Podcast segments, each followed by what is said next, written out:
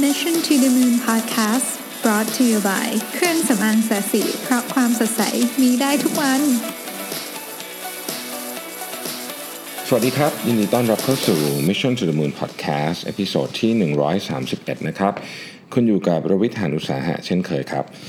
วันนี้อยากจะมา วนคุยเรื่องหนังสือด้วย แล้วก็มีงานประชาสัมพันธ์จะแจ้งให้ทราบด้วยนะครับ ผมก็ในวันที่เสาร์ที่ 1 กันยาที่จะถึงเนี่ยนะครับที่ห้อง Mini Theater 12อุทยานการเรียนรู้ TK Park เนี่ยจะมีงานนะครับ ชื่อว่า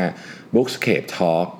X TK Reading Club นะฮะออกแบบชีวิตและธุรกิจด้วย Design Thinking นะครับซึ่งจริงๆแล้วเนี่ยก็เป็นงานพูดคุยแล้วก็เปิดตัวหนังสือ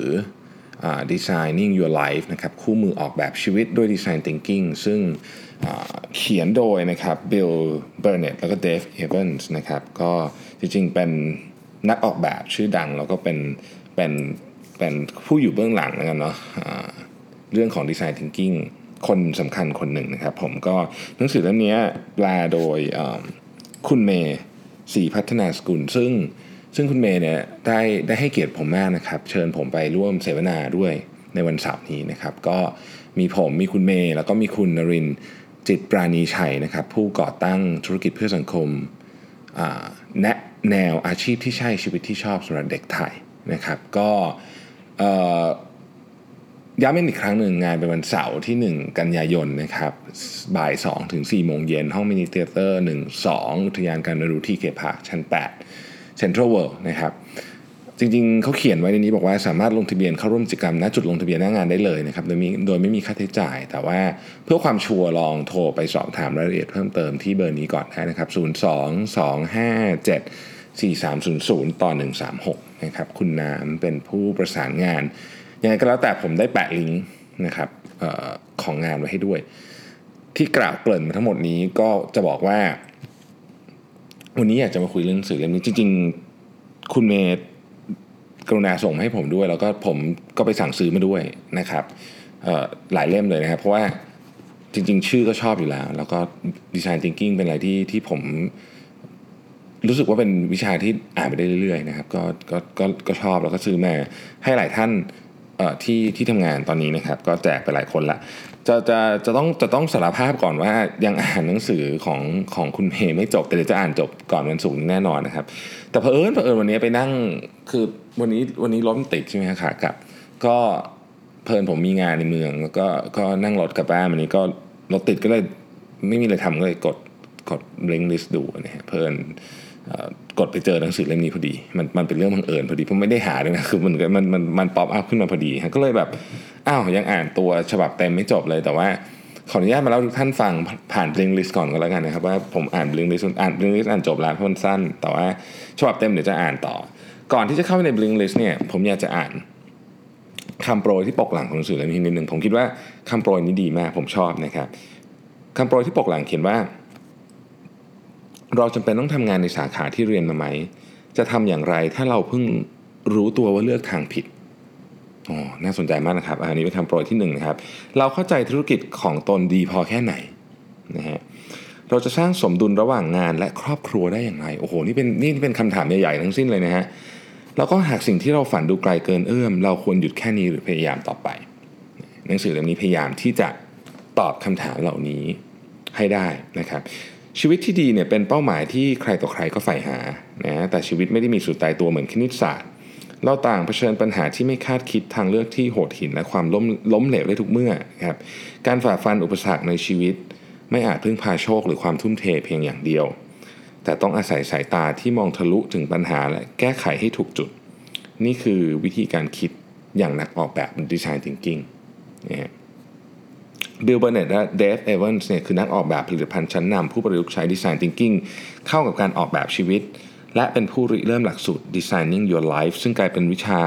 ยอดนิยมแห่งมหาวิทยาลัยสแตนฟอร์ดหนังสือเล่มนี้กลั่นกรองประสบการณ์และเคล็ดลับที่ผู้เขียนสั่งสมมาตลอดหลายปีนะครับตั้งแต่วิธีการค้นหาปัญหาที่ถูกต้องการสร้างทีม การออกแบบงานในฝัน ไปจนถึงการสร้างภูมิคุ้มกันความล้มเหลวนะฮะ ไม่ว่าคุณจะอยู่ในชีวิตช่วงใดทำหนังสืออะไรกำลังตามความฝันหรือยังหลงทางไร้จุดหมายนะครับ หนังสือเล่มนี้จะเป็นเครื่องมือที่ช่วยคุณออกแบบชีวิตที่ปรารถนา โดยไม่มีคำว่าสายเกินไปนะโอ้คำโปรยดีมากนะฮะในปกหลังนะครับ แล้วก็ผมอ่านไปประมาณสักสามสิบเปอร์เซ็นต์แล้วนะฮะแล้วก็เปิดผ่านจบเล่มไปแล้ว ก็ต้องบอกว่าหนังสือเล่มนี้เป็นหนังสือที่อ่านไม่ยาก ผมเชื่อว่าเดี๋ยวเดี๋ยวพรุ่งนี้ผมจะอ่านจบแล้วนะฮะ แต่ว่าวันนี้อย่างที่บอกคือเนื่องจากว่าเวลามันใกล้แล้วในงานวันเสาร์คือเผื่อหลายท่านจะสนใจไปเนี่ยนะครับผมก็เลยอยากจะมาเล่าให้ฟังก่อนด้วยการเอาอันจากในบลิงลิสมา ซึ่งอาจจะไม่ได้ไม่ได้แน่นอนมันไม่ละเอียดในหนังสือแล้ว แล้วก็อาจจะมีดีเทลบางอย่างที่แตกต่างออกไป แต่ผมคิดว่าไอเดียหลักๆเนี่ยก็ก็คล้ายกันนะครับแล้วผมขออนุญาตเสริมความคิดเห็นของผมเข้าไปด้วยนะฮะคือจริงต้องบอกว่าอย่างนี้ครับหนังสือเนี่ยพูดว่าอย่างนี้เรา รอบตัวเราเนี่ยเราใช้ของที่มีดีไซน์เต็มไปหมดเลยถูกไหมอ่านะฮะเราใช้คือทุกอย่างรอบตัวเราเนี่ยตั้งแต่โทรศัพท์มือถือของคุณคอมพิวเตอร์คุณหูฟังที่คุณใช้อยู่ตอนนี้นะครับรถที่คุณขับอยู่ในตอนนี้ หรือไม่ว่าคุณจะนั่งอยู่ทำอะไรก็ตามที่ฟังพอดแคสต์นี้อยู่ในตอนนี้เนี่ยรอบๆตัวคุณเนี่ยมีแต่ของที่ถูกดีไซน์ขึ้นมาทั้งสิ้นนะครับ แต่ว่าบางทีเนี่ยเราอาจจะไม่ค่อยได้ดีไซน์ชีวิตตัวเองเออก็เป็นก็เป็นเรื่องที่น่าสนใจนะฮะคือหลายคนนี่นะครับเขาบอกว่า ติดอยู่ในงานที่ไม่ชอบนะครับความสัมพันธ์ที่ไม่ชอบอออะไรก็แล้วแต่นะครับ แต่ว่าติดอยู่อย่างนั้นนะคือเหมือนกับมันติดแล้วมันไปต่อไม่ได้นะครับ หลายคนเนี่ยหลายคนนี่คือต้องบอกว่าเกินครึ่งนะจากการสำรวจของของแกลลอที่ที่อเมริกาเนี่ยผมจำเออเดี๋ยวนะในนี้มีตัวเลขแบบสักครู่นะฮะต้องบอกว่า ผู้อำนวยการศูนย์ดูแลเยาวชนแห่งมหาวิทยาลัยสแตนฟอร์ดนี่นะครับเขาบอกว่ามีเพียงหนึ่งใน 5 ของวัยรุ่นที่มีอายุระหว่าง 12 ถึง 26 ปี เท่านั้นเองที่รู้ว่าตัวเองอยากมุ่งไปทางไหน ต้องการอะไรในชีวิต และเหตุผลใดจึงต้องการสิ่งนั้นนะครับ แล้วก็การค้นพบออของหนังสือเล่มนี้ก็คล้ายๆกันคือ 80%ของคนจริงๆ ไม่ต้องวัยรุ่นนะทุกวัยเลยนะฮะไม่รู้ว่าตนหลงไหลใฝ่ฝันสิ่งใด คือผมว่าอ่านแล้วเนี่ยมันค่อนข้างจะสะท้อนความจริงหลาย ๆ อย่างมากนี่นี่เรากำลังพูดถึงวัยรุ่นอเมริกัน ซึ่งต้องบอกว่าเเขาทำงานค่อนข้างเยอะแล้วนะก่อนที่จะมาเป็นวัยนี้หมายถึงว่าเขาได้มีโอกาสทดลองหลาย ๆ อย่างนะครับ คนไทยมีโอกาสน้อยกว่านั้นอีกเพราะฉะนั้นตัวเลขนี้ที่เมืองไทยน่าจะเดาเอานะสูงกว่านี้นะครับแต่ไม่รู้ว่ามีใครสำรวจไปหรือยังนะฮะอีกอันหนึ่งที่ที่น่าสนใจก็คือว่า ในสหรัฐอเมริกาเนี่ยนะครับเขามีการทำการสำรวจ ผมเข้าใจว่าคนที่สำรวจนี่คือแกลลอบหรือถ้าถ้าไม่ใช่ขออภัยด้วยเนี่ยนะฮะสองในสามคนวัยทำงานไม่มีความสุขกับงานนะครับแล้วก็มีคน 15%เนี่ยบอกเลยว่าเกลียดงานที่ตัวเองทำอยู่คำถามทำไมเราไม่ไม่ชอบงานตัวเอง เกลียดงานเกลียด relationship ที่เราอยู่ แต่ว่าเรายังทนอยู่ต่อไปนะครับหนังสือเล่มนี้จะให้คำตอบแบบยาวๆนะฮะแต่ว่าตอนนี้เรามาดู ตัวเลขอีกนิดหนึ่งนะครับเขาบอกว่าคนอเมริกันเนี่ยสามสิบล้านคนที่อยู่ในช่วงวัยตั้งแต่ 44 ถึง 70ก็น่าจะเป็นเรียกว่าวัยทำงานในในในเกือบเกิดจะเป็นวัยที่เริ่มเข้าสู่กระบวนการการเกษียณแล้ว บางคนก็เกษียณแล้วก็อาจจะยังทำงานอยู่นะครับ แล้วแต่อาชีพเนี่ย คือเขาไม่รู้สึกว่าเขาต้องการชีวิต ที่ไม่ใช่ชีวิตแบบนี้ โดยเฉพาะเรื่องการงานนะครับ ในในในในแง่มุมที่ว่ามันมันน่าจะสะท้อนถึงความตัวตนเขามากกว่านี้ มีมี Impact กับสังคมมากกว่านี้นะครับ แล้วก็สามารถเลี้ยงตัวเองได้ด้วย แต่ว่าคือนี่คือความต้องการนะแต่ไม่รู้จะไปยังไง ไม่รู้จะไปยังไงนะครับหนังสือนี้ก็บอกว่าเฮ้ยอันดับแรกเนี่ยเรามาเรามาดูความเชื่อที่ผิดผิดกันก่อนเนี่ยความเชื่อที่ผิดผิดเนี่ยนะครับก็คือบอกว่าเฮ้ยคุณเรียนจบแล้วนะคุณต้องทำงานเรื่องนั้นนะครับ แต่ในความเป็นจริงเนี่ยคน3ามในสี่ของคนที่จบมหาวิทยาลัยในสหรัฐอเมริกามาเนี่ยไม่ได้ทำงานในสิ่งที่ตัวเองเรียนจบมาด้วยซ้ำซึ่งผมคิดว่าอันนี้ก็ค่อนข้างจะจริงกับประเทศไทยเหมือนกันนะ ประเทศไทยก็มีทั้งสองแบบ ผมไม่แน่ใจว่าเราเคยทำตัวเลขกันหรือเปล่านะครับ เพราะว่าถ้าเกิดตัวเลขมันเกินครึ่ง อย่างในสหรัฐอเมริกาเขาบอกว่า3ใน4เนาะสใน4 ของนักศึกษาที่จบเมเจอร์อะไรมาในมหาวิทยาลัยเนี่ยไม่ได้ทำงานในในในเมเจอร์นั้น ถ้าเกิดว่าตัวเลขมันเยอะขนาดนี้เนี่ยเราก็ต้องในในสมุดตัวเลขมันเยอะขนาดนี้ในประเทศไทยเนี่ยเราก็ต้องนั่งคิดเหมือนกันนะว่าเฮ้ยจริงๆแล้วเนี่ยวิธีการเรื่องเรื่องการเลือกการศึกษาเนี่ยมันมันเป็นวิธีที่ถูกหรือเปล่า คือกระบวนการอันนี้มันถูกต้องไหมที่ให้เราเลือกว่าเราอยากจะเรียนอะไรตั้งแต่อายุ 17-18มันถูกต้องหรือเปล่าในความเป็นจริงก็คือเขาบอกว่าเฮ้ยแต่ว่าถ้าคุณเรียนอะไรมาก็ไม่ก็ไม่ใช่ประเด็นนะประเด็นก็คือว่าถ้าคุณไม่มีความสุขนะครับให้คุณรู้ไว้เลยว่าไม่ว่าคุณอายุเท่าไหร่เนี่ยคุณยังมีอิสระในการ เปลี่ยนแปลงและเติบโตในชีวิตได้เสมอ มันไม่ได้จบลง เพียงเพราะว่าเราเรียนนี้มาแล้วเราไม่ชอบนะครับอ่านี่บอกว่าอย่างนี้ฮะก่อนเราจะเริ่มเข้าไปสู่กระบวนการในการดีไซน์เนี่ยเราต้องบอกก่อนว่าเฮ้ยมันมีเรื่องอะไรบ้างที่สำคัญนะครับสี่เรื่องใหญ่ ๆ ที่สุดในชีวิตนี้นะครับที่ทุกคนน่าจะให้ความสำคัญเหมือนกันใกล้เคียงกันนะก็คือเรื่องของสุขภาพ เรื่องของงานเรื่องของ เขาใช้คำว่า play ในนี้ก็คือความสุขส่วนบุคคลแล้วกันนะเป็นเป็นความสนุกแล้วกันนะครับ ใช้คำว่าสนุกแล้วกัน แล้วก็ความรักนะครับเรื่องของสุขภาพเนี่ย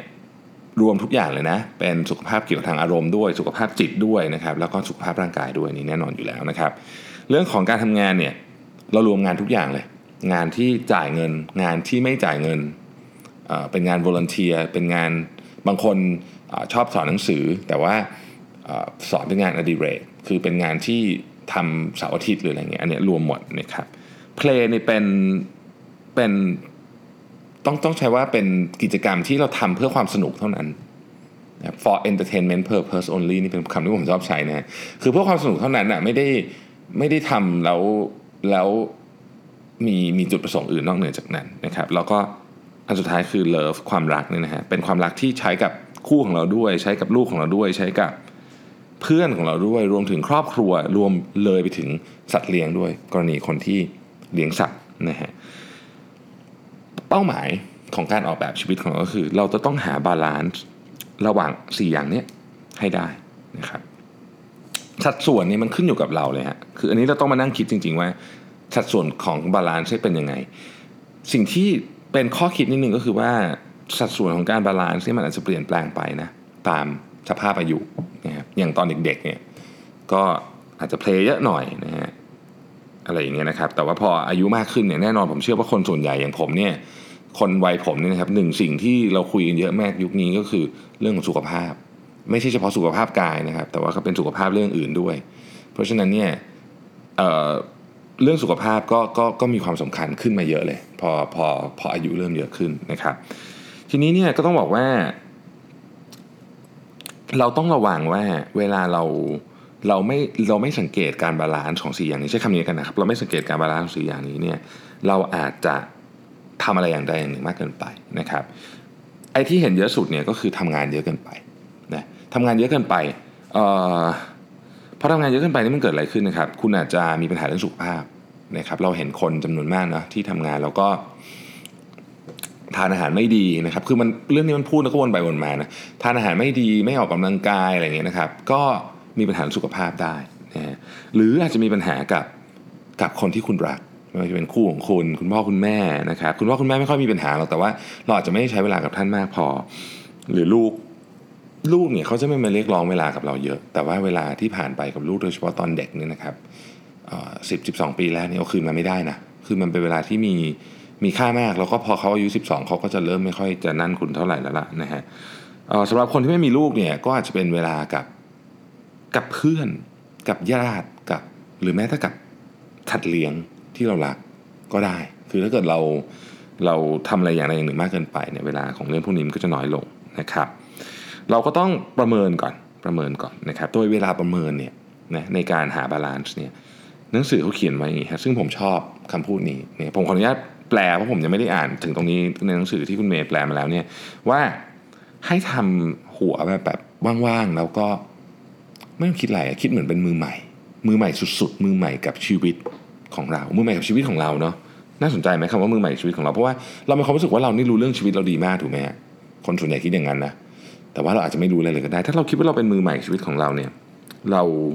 จะมองปัญหาที่แตกต่างออกไปนะครับเขาบอกว่าอย่างนี้ฮะสมมติว่า คุณอยากจะเรียนเกี่ยวกับสัตว์น้ำเพราะว่าคุณชอบแมวน้ำมากนะสมมตินะสมมติก่อนที่คุณจะเริ่มตัดสินใจว่าคุณจะไปเรียนเกี่ยวกับเรื่อง marine biology เนี่ยนะครับ คุณต้องคิดคำถามที่มันเป็นคำถามสำหรับมือใหม่สุดๆเลยว่าเฮ้ยคนที่เป็นอาชีพเนี้ย marine biologist เนี่ยอาชีพเขาเป็นไง เราหาคำตอบเรื่องนี้อาชีพเขาเป็นยังไงจริง ๆ เราได้เคยไปคุยกับคนที่เขาทำอาชีพนี้ไหมนะครับ อันที่สองก็คือเฮ้ยมันมีกิจกรรมที่ได้ทำร่วมกับแมวน้ำเยอะแค่ไหน คือบางทีอาจจะมีแมวน้ำอยู่ในสมการของคุณน้อยมากเลยก็ได้ในการอาชีพที่เป็น marine biologist นดังนั้นเนี่ยพอเราได้คำตอบกับเรื่องพวกนี้นี่นะครับ เราจะช่วยเราจะมีโอกาสที่จะเลือกเนี่ยทางที่ถูกต้อง ได้ง่ายขึ้นนะครับวิธีการก็ไม่มีอะไรซับซ้อนครับเช่นคุณอยากรู้ใช่ไหมว่าเขาทำอะไรกันนะฮะก็อาจจะไปขอเป็น volunteer ไปขอฝึกงานไปขออะไรเงี้ยแล้วดูว่าเอ๊ะชีวิตของคนที่เป็น marine biologist เนี่ยมันเป็นสิ่งที่เราอยากทำจริงหรือเปล่านะครับแล้วมันเจอแมวน้ำเยอะไหมนะฮะเป็นต้นอย่างเงี้ยก็จะช่วยลดโอกาสความเสี่ยงที่จะเกิดขึ้นในอนาคตได้ อันที่สองคือเขาบอกว่าคุณจะต้องมีมีมุมมองแล้วกันนะ ของของสองอย่างที่ชัดเจนประมาณหนึ่งนะครับก็คือ work view กับ life view work view เนี่ยคืออะไรคือวิธีคิดเรื่องงานของคุณนะครับบางคนอาจจะบอกว่าเฮ้ย good work คืองานที่ดีของเราเนี่ยก็คืออะไรก็ได้ที่ที่สามารถทำให้ฉันมีมาตรฐานชีวิตแบบนี้ได้นะครับ แล้วก็ต้องไม่ทำงานวันเสาร์อาทิตย์คือเสาร์อาทิตย์ฉันจะฉันจะทำอย่างอื่น อันนี้อาจจะเป็น work view ของคุณ ในขณะที่จะมี work view ของอีกคนหนึ่งที่บอกว่า เฮ้ย ฉันจะต้องอยู่บนหน้าปกฟอร์บให้ได้ก่อนอายุเท่าไหร่เนี่ยคืออันเนี้ยก็จะเป็นอีกแบบหนึ่งอันนี้เขาจะงานเสาร์อาทิตย์อะไรไม่รู้อะจะแต่ว่าจะอยู่บนหน้าปกฟอร์บให้ได้นะครับต้องไม่โกหกตัวเองนะครับ ว่าเราอยากได้งานแบบไหนนะแล้วคิดดีๆ เพราะว่าเอามาเปลี่ยนได้ แต่ว่าอย่างน้อยคุณก็ต้องทำไปพักหนึ่งก่อนที่จะเปลี่ยนนะฮะอีกอันนึงก็คือวิธีคิดของคุณในเรื่องของชีวิต คุณ value อะไรนะครับ คุณรู้สึกว่าอะไรเนี่ยเป็นสิ่งที่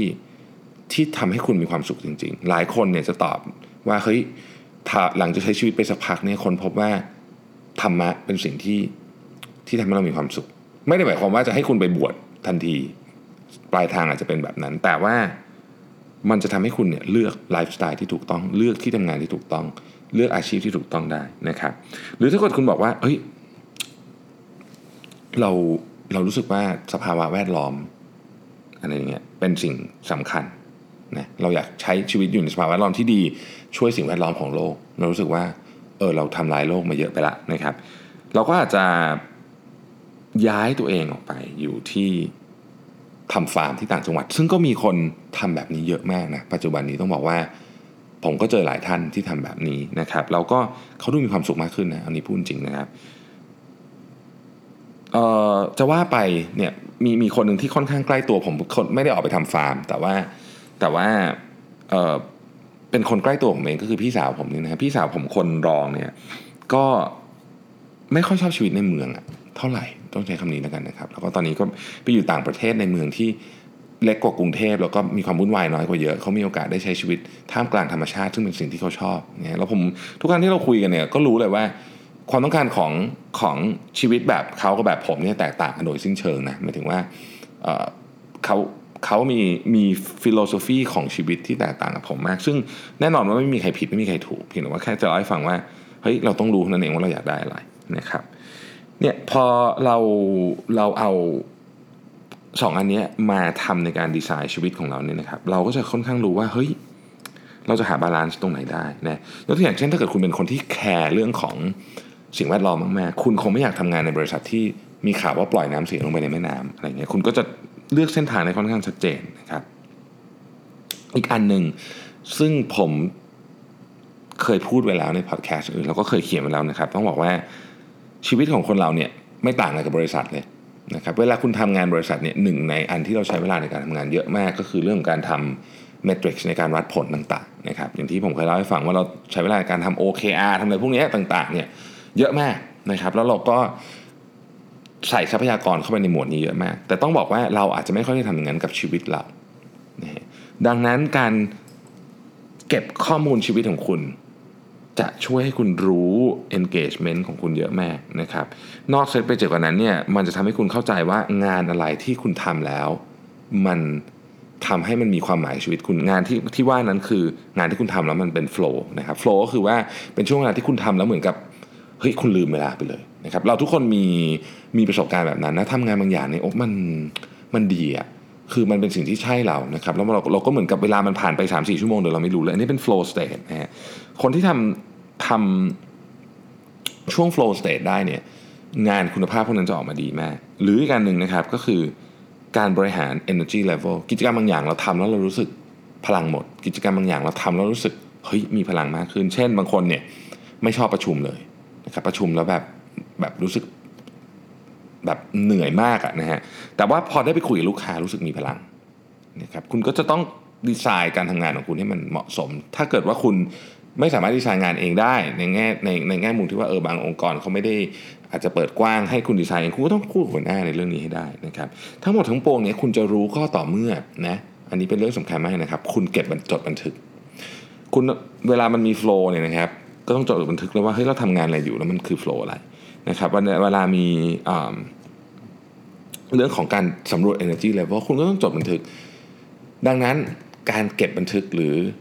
พูดง่ายคือการจดไดอารี่เนี่ยเป็นเรื่องที่สำคัญมากนะครับเราอาจจะไม่ได้จดไดอารี่ด้วยจุดประสงค์แบบในอดีตละแต่ว่าไดอารี่เนี่ยด้วยจุดประสงค์เนี้ยต้องทำเราจะสามารถที่จะเข้าใจได้ว่า Data พวกนี้เมื่อมาถูกวิเคราะห์แล้วเนี่ย มันมันทำให้เราควรจะมีชีวิตยังไงนะครับผมเคยเขียนบทความมาหนึ่งไว้ว่า ข้อดีของการเขียนไดอารี่คืออะไร อยากให้ท่านกลับไปอ่านบทความนั้นเพราะบทความนั้นก็ก็ค่อนข้างยาว ประเด็นคืออย่างนี้เออมีพอดแคสต์ด้วยนะครับ น่าจะตอนเก่ามากแล้วนะฮะประเด็นคืออย่างนี้ครับ เวลาเราเขียนไดอารี่ไว้เนี่ยนะครับหรือบันทึกอะไรก็ตามที่เป็นข้อมูลของชีวิตเราไว้เนี่ยเราจะเอามันมาวัดได้ ทั้งเรื่อง energy level เรื่อง flow เรื่องนิสัยที่ดีไม่ดีต่างๆนะครับ what gets measured gets managed อะไรที่ถูกวัดจะได้รับการบริหารจัดการ เช่นเดียวกันคือ ถ้าเกิดอะไรที่ไม่ได้ถูกวัดมันก็จะไม่ได้รับการบริหารจัดการนะฮะจึงเป็นเรื่องสำคัญมากที่คุณจะต้องมีกระบวนการในการวัดเนี่ยวัดเเขาเรียกว่าวิชีวิตของคุณนะฮะให้ได้ครับโอเค อีกอันหนึ่งที่น่าจะเป็นเรื่องที่น่าสนใจก็คือชีวิตของคุณไม่ไม่จำเป็นจะต้องมี เส้นทางเส้นทางเดียวนะครับแล้วก็ต้องบอกว่างี้ฮะเรามีชีวิตหลายหลายอย่างนะโดยเฉพาะในยุคนี้ที่เทคโนโลยีเอื้อมหน่วยมากเนี่ยนะครับ คือเราอาจจะลองคือเราก็โอเคแหละทุกคนก็คงจะมีงานหลักงานหนึ่ง แล้วก็อาจจะมีงานอย่างอื่น ซึ่งได้ตังค์ไม่ได้ตังค์ไม่ใช่ประเด็นนะคือตอนนี้มันอาจจะไม่ได้ตังค์ในอนาคตอาจจะเป็นเงินก็ได้ แต่ว่าเงินก็ไม่ใช่เรื่องสำคัญทั้งหมดแต่ว่าเราคือเวลาเราลองทำหลาย ๆ อย่างเนี่ย เราจะเข้าใจครับว่าว่า ชีวิตจริงๆเราอยากได้อะไรนะครับมันเป็นเป็นการทดลองอะชีวิตมันก็เหมือนทุกอย่างมันต้องทดลองนะครับอะผมยกตัวอย่างตัวเองแล้วกันนะผมเนี่ยบทบาทหลักของของเรื่องงานก็คือบริหารงานที่บริษัทนะครับนี่คือบทบาทหลักในขณะเดียวกันผมเป็นนักเขียนด้วยนะฮะหนังสือเล่ม 5 ผมกำลังจะออกเล่ม 6 ก็กำลังจะตามมานะแอบขายของเลยนะครับผมเป็นบล็อกเกอร์ด้วยนะครับผมเป็นคนทำพอดแคสต์ด้วย แล้วก็คือพูดง่ายๆคือ หลักๆคือผมบริหารงานบริษัทแล้วก็ create content ในรูปแบบต่างๆ อันนี้เป็นสองงานนะครับ นอกเหนือจากแน่นอนว่าเป็นคุณพ่อเลี้ยงลูกด้วยนะครับ เป็นลูกที่อยากจะมีชีวิตที่ดีที่สุดกับคุณพ่อคุณแม่ด้วยอะไรเงี้ยนะ คือมันก็มีบทบาทเยอะ แต่ว่าอันที่อะเรียกว่างานที่ดูเหมือนจะเป็นงานหลัก ๆ ก็คือเรื่องนี้ครับ ก็คือบริหารบริษัทและทำเรื่องคอนเทนต์ มันจะพาผมไปที่ไหนผมยังไม่รู้ คือผมก็มีเป้าหมายของผมอยู่แต่ก็ก็มันก็อาจจะอาจจะเปลี่ยนแปลงไปได้นะครับ บางทีอาชีพการทำคอนเทนต์ของผมในอนาคตเนี่ยมันอาจจะเปลี่ยนไปจนที่วันหนึ่งผมอาจจะเฮ้ยบริษัทแบบไปได้ดีแล้วลิสต์เข้า IPO ไปแล้ว เราก็สามารถหาคนมาเป็น CEO แทน แล้วก็ผมอาจจะไปสอนหนังสือหรืออาจจะไป ไม่รู้เขียนหนังสือเป็นอาชีพก็ได้อะไรอย่างเงี้ยนะครับ คือมันมันไม่รู้แต่ว่าเราก็ต้องดีไซน์ของมันไปเรื่อยๆนะทีนี้ในหนังสือของอที่คุณเมย์แปลเนี่ยนะครับ มันจะมีเขาเรียกว่าเป็น คล้ายๆกับความเชื่อกับความจริงแล้วกันนะครับ อย่างเช่นความเชื่อที่บอกว่าเฮ้ยใบปริญญาเป็นการกำหนดเส้นทางอาชีพเนี่ยแล้วก็แล้วก็ที่บอกว่าเฮ้ยในความมุมมองจริง ๆ แล้วเนี่ยนักศึกษาที่เรียนจบมหาวิทยาลัยนี่ไม่ได้ทำงานเกี่ยวข้องกับสาสาขาที่ตัวเองเรียนเยอะมากนะครับ ความเชื่ออีกอันหนึ่งที่ที่น่าจะเป็นความเชื่อที่ผิดนะคือความสำเร็จจะนำมาซึ่งความสุขคือหลายคนบอกเฮ้ยจะต้องรอสำเร็จก่อนไหมจะไม่มีความสุข มุมมองใหม่จนที่บอกเราอาจจะต้องบอกว่าความสุขที่แท้จริงเกิดจากการออกแบบชีวิตได้ที่ตัวเองต้องการนะครับ การออกแบบชีวิตได้ที่ตัวเองต้องการเนี่ยคือคือผมว่าหลายคนต้องใช้เวลาหานะฮะผมก็พยายามหาอยู่งานตอนนี้นะฮะแต่ก็เริ่มเริ่มที่จะเข้ารูปเข้ารอยมากขึ้นแล้วนะครับ ความเชื่อผิดๆอีกอันนึงก็คือ มีงานในฝันรอเราอยู่ที่ใดสักแห่งนะครับเราจะต้องปรับมุมมองใหม่แล้วบอกว่า เราสามารถออกแบบงานในฝันของตัวเอง ผ่านกระบวนการค้นหา และการสร้างสรรค์อย่างตั้งใจได้ ความเชื่อผิดอันหนึ่งคือการสร้างเครือข่ายความสัมพันธ์นั้นเป็นการรบกวนคนอื่น และเป็นพฤติกรรมที่น่ารังเกียจและไม่น่าเชื่อถือ เราอาจจะต้องปรับมุมมองใหม่ว่า การสร้างเครือข่ายความสัมพันธ์เป็นเพียงการถามหาทิศทางเท่านั้นนะครับอีกการหนึ่งที่อาจจะเป็นความเชื่อผิดคือเรามองหางานนะครับเราอาจจะต้องปรับมุมมองใหม่ว่า เราต้องการข้อเสนอหลาย ๆ งานนะฮะอะไรอย่างเงี้ยเป็นต้นนะฮะหรือความเชื่อที่บอกว่าหากอยากมีความสุข เราต้องเลือกตัวเลือกที่ถูกต้องเท่านั้นนะครับอาจจะต้องปรับมุมมองใหม่ว่าเฮ้ยมันไม่มีหรอก ตัวเลือกที่ถูกต้องมีแต่การเลือกให้ดีเท่านั้น และต้องพูดว่ามีจังหวะเวลาที่ตอนนั้นด้วย มันมีข้อจำกัดที่เราไม่สามารถมองเห็นทุกอย่างได้นะครับ ความเชื่ออีกอันหนึ่งซึ่งผมคิดว่าเนี้ยคนมีเยอะ ความสุขคือการต้องมีทุกอย่างพร้อม เราจะมีภาพที่เรารู้สึกว่าเออฉันอยากจะเป็นแบบนี้ฉันจะต้องมีรถคันนี้ฉันต้องมีบ้านหลังนี้ แล้วฉันจะมีความสุขนะครับมุมมองใหม่ก็คือเฮ้ยความสุขอาจจะเป็นการละทิ้งสิ่งที่คุณไม่ต้องการก็ได้นะ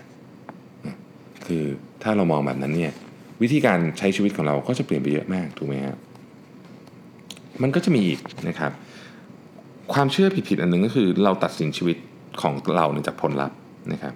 เราอาจจะปรับมุมมองใหม่ว่าเฮ้ยชีวิตมันคือกระบวนการนะไม่ใช่ผลลัพธ์นะครับอีกอันหนึ่งก็คือความเชื่อผิดคือชีวิตคือเกมที่มีจุดสิ้นสุดพร้อมกับผู้แพ้และผู้ชนะ แต่แต่ผมเชื่อนี้มากนะครับ ว่าการปรับมุมมองที่หนังสือเล่มนี้เขียนคือชีวิตคือเกมที่ไม่มีจุดสิ้นสุด ไม่มีผู้แพ้และไม่มีผู้ชนะ ผมเชื่ออย่างนี้จริงๆนะฮะมันไม่ได้มีอะไรแพ้ชนะกันขนาดนั้นหรอกนะครับอะเอาอีกสักอันหนึ่งก็แล้วกันนะฮะความเชื่อผิดๆคือ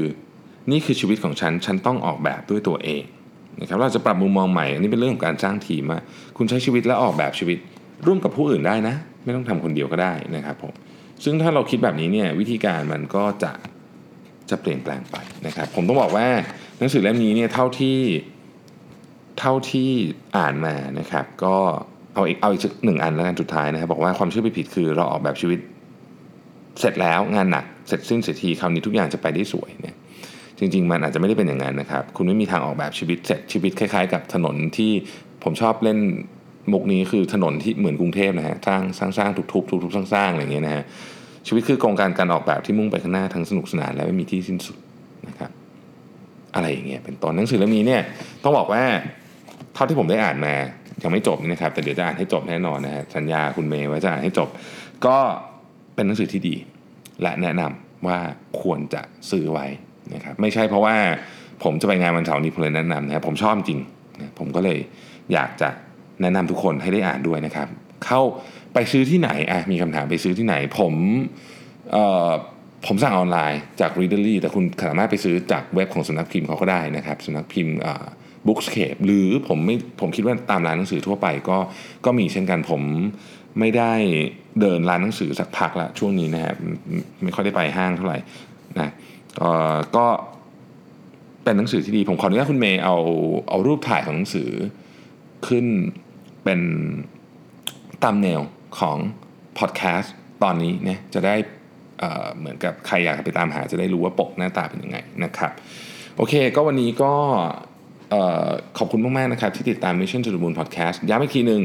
กิจกรรมวันเสาร์ที่ที่จะมีการเปิดตัวหนังสือเล่มนี้นะครับ Bookscape Talk XTK Reading Club ออกแบบชีวิตและธุรกิจด้วย Design Thinking นะครับจัดที่ ห้องมินิเทเตอร์12อุทยานการเรียนรู้ TK Park ชั้น 8 นะครับศูนย์การค้า Central World นะฮะแล้วก็เวลาก็คือ